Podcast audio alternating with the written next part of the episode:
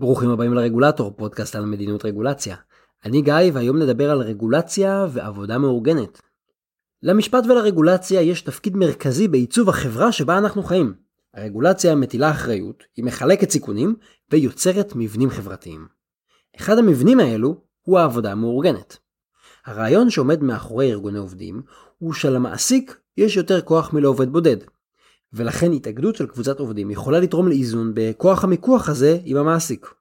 דיני עבודה מורכבים משלושה חלקים. אחד זה חוזה העבודה, זה ההסכם בין העובד לבין המעביד. חלק השני זה חוקי עבודה, זאת בעצם ממש רגולציה כמו שכר מינימום ושעות עבודה ומנוחה. החלק השלישי זה הסכמים קיבוציים בין ארגון העובדים שמייצג את כל העובדים לבין המעסיק. ולכן בדרך כלל מתייחסים לדיני העבודה כמערכת שהיא שני שליש הסכמית, ורק שליש אחד הוא באמת רגולציה טהורה. אבל יש עוד רגולציה נוספת שמתחבאת שם, וזאת הרגולציה על ארגוני העובדים. המדינה קבעה כל מיני חובות וסמכויות שחלות על ארגוני העובדים. לארגוני העובדים יכולה להיות תחומה רבה, למשל באיזון כוח המיקוח של עובדים חלשים, באספקת שירותים, וזה ככה במדינות סקנדינביה, ואפילו בסיוע לקבלת החלטות. בדיונים שאני השתתפתי בהם ב-או אי סי די, יש נציגים גם של ארגוני עובדים, ארגוני מעסיקים וארגוני צרכנים, תמיד היו להם תובנות טובות. מתוך תפיסה, החוק הישראלי, חוק הסכמים קיבוציים, מבוסס על תמיכה ברעיון של ארגון עובדים, ומבוסס על הנחה שלא קל לייצר התארגנות כזאת. ולכן נקבע שכדי שארגון עובדים יהפוך לארגון יציג שיכול לחייב את כל העובדים, ולנהל משא ומתן עם המעסיק ולעשות שביתה, הארגון צריך לצרף שורותיו לפחות שליש מן העובדים במקום העבודה.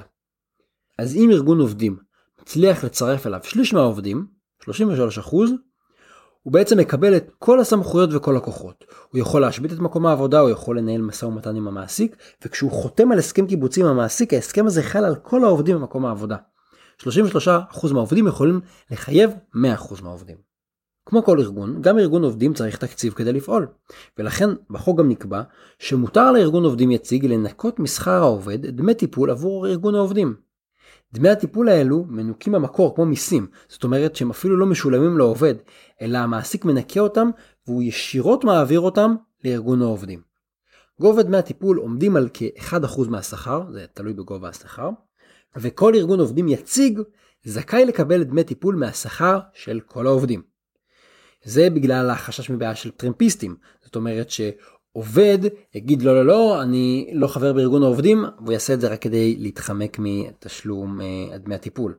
אז עובד לא יכול להתנגד להעברת דמי הטיפול מהשכר שלו, אפילו אם הוא לא חבר בארגון העובדים. מספיק ששליש מהעובדים חברים בארגון העובדים, וכולם חייבים לשלם. כמה כסף זה יוצא? לפי הסקר החברתי של הלמ"ס, נכון לשנת אלפיים ושש עשרה, עשרים ושבע נקודה אחת אחוז מהשרים בישראל חברים בארגוני עובדים. שני הארגונים הכי גדולים בישראל הם ההסתדרות הכללית, זה חמישים ושלושה אחוז מהעובדים האלה, וההסתדרות המורים, שזה שבעה עשר אחוז מהעובדים האלה. שימו לב שהמספרים, עשרים ושבעה אחוז מהשכירים, המספר הזה מתאר את העובדים שחברים בארגוני עובדים. אבל אמרנו שחובת התשלום חלה גם על מי שעובד באותם מקומות ולא חבר בארגון העובדים. אבל בואו נהיה שמרנים, אנחנו לא יודעים כמה עובדים עובדים באותו מקומות עבודה ולא מאוגדים. אז בואו נגיד, צורך העניין, שרק עשרים ושבע אחוז מהעובדים חלה עליהם חובת התשלום, למרות שאנחנו מבינים שזה לא המצב, ובואו נגיד שהם משלמים בערך אחוז אחד מהשכר. אז בחישוב אצבע שמרני, אחד אחוז מהשכר החודשי של עשרים ושבע אחוז מהעובדים בישראל, יוצא מאות מיליוני שקלים בשנה. טלי חירותי סובר מדה-מרקר דיווחה על כחצי מיליארד שקל בשנה, רק בהסתדרות.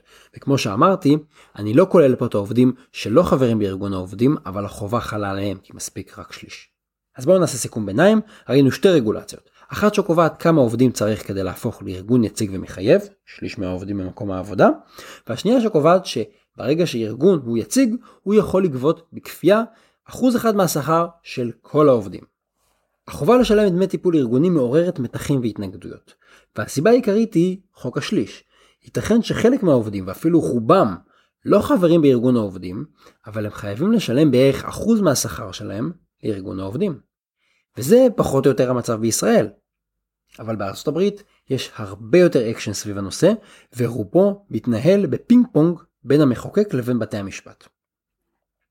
בחלק מהמדינות בארצות הברית יש חובה לשלם דמי טיפול ארגוני לארגוני העובדים, ויש שם גם מצד שני תנועת התנגדות מאוד חזקה.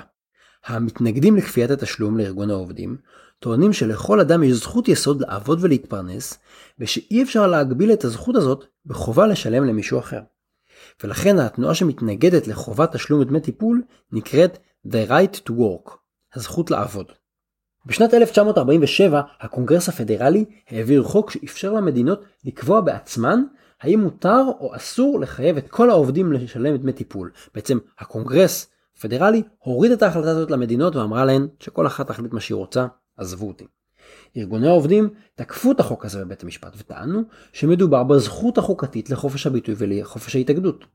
בשנת אלף תשע מאות ארבעים ותשע, שנתיים אחר כך, בית המשפט העליון דחה את עמדת ארגוני העובדים וקבע שלא מדובר בפגיעה בזכות חוקתית.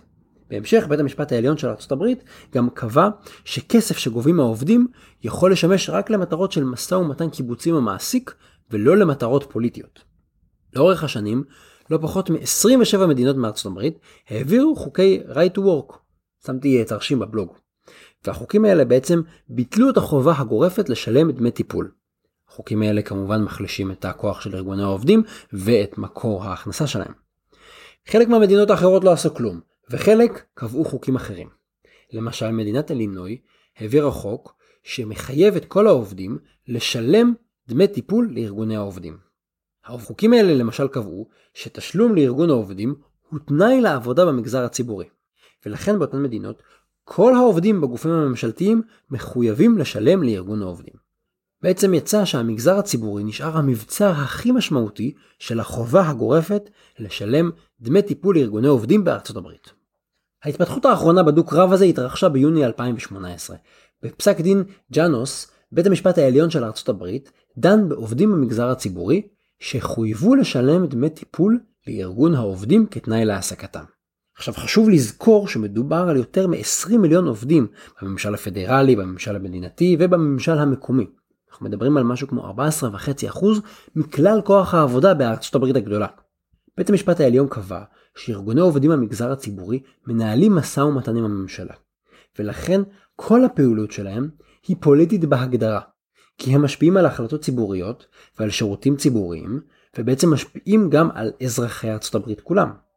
לכן בית המשפט העליון קבע שאי אפשר לכפות על עובדים במגזר הציבורי לשלם דמי טיפול לארגון שהם לא חברים בו.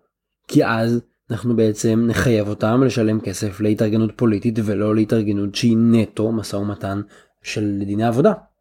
הקביעה הזאת שחררה באופן מוחלט את עובדי המגזר הציבורי בארצות הברית מתשלום גורף חובה, ומצד שני היא פגעה בקופה ובעוצמה של ארגוני העובדים. כמו כל רגולציה, גם הכללים שחלים על ארגוני העובדים צריכים לאזן בין מטרה חברתית כלשהי לבין חירות הפרט. וכמו רוב הרגולציה, גם חוק השליש בישראל וגם הסמכות לגבות דמי טיפול נראים לנו כמו פרטים קטנים ואפורים טכניים. אבל כשמסתכלים על התמונה הגדולה, אנחנו רואים שיש להם השפעות כלכליות אדירות. עד כאן להפעם, תודה שהאזנתם לעוד פרק של הרגולטור, כדאי לכם לעשות מנוי באפליקציות השונות, כמו ספוטיפיי, ככה לא תפספסו פרקים, אתם מוזמנים לעקוב אחריי גם בבלוג וגם בפייסבוק, בבלוג תוכלו למצוא לינקים למקורות ולפוסטים בנושא, תודה לרן שיר על עריכת הסאונד, התכנים משקפים את דעותיי בלבד.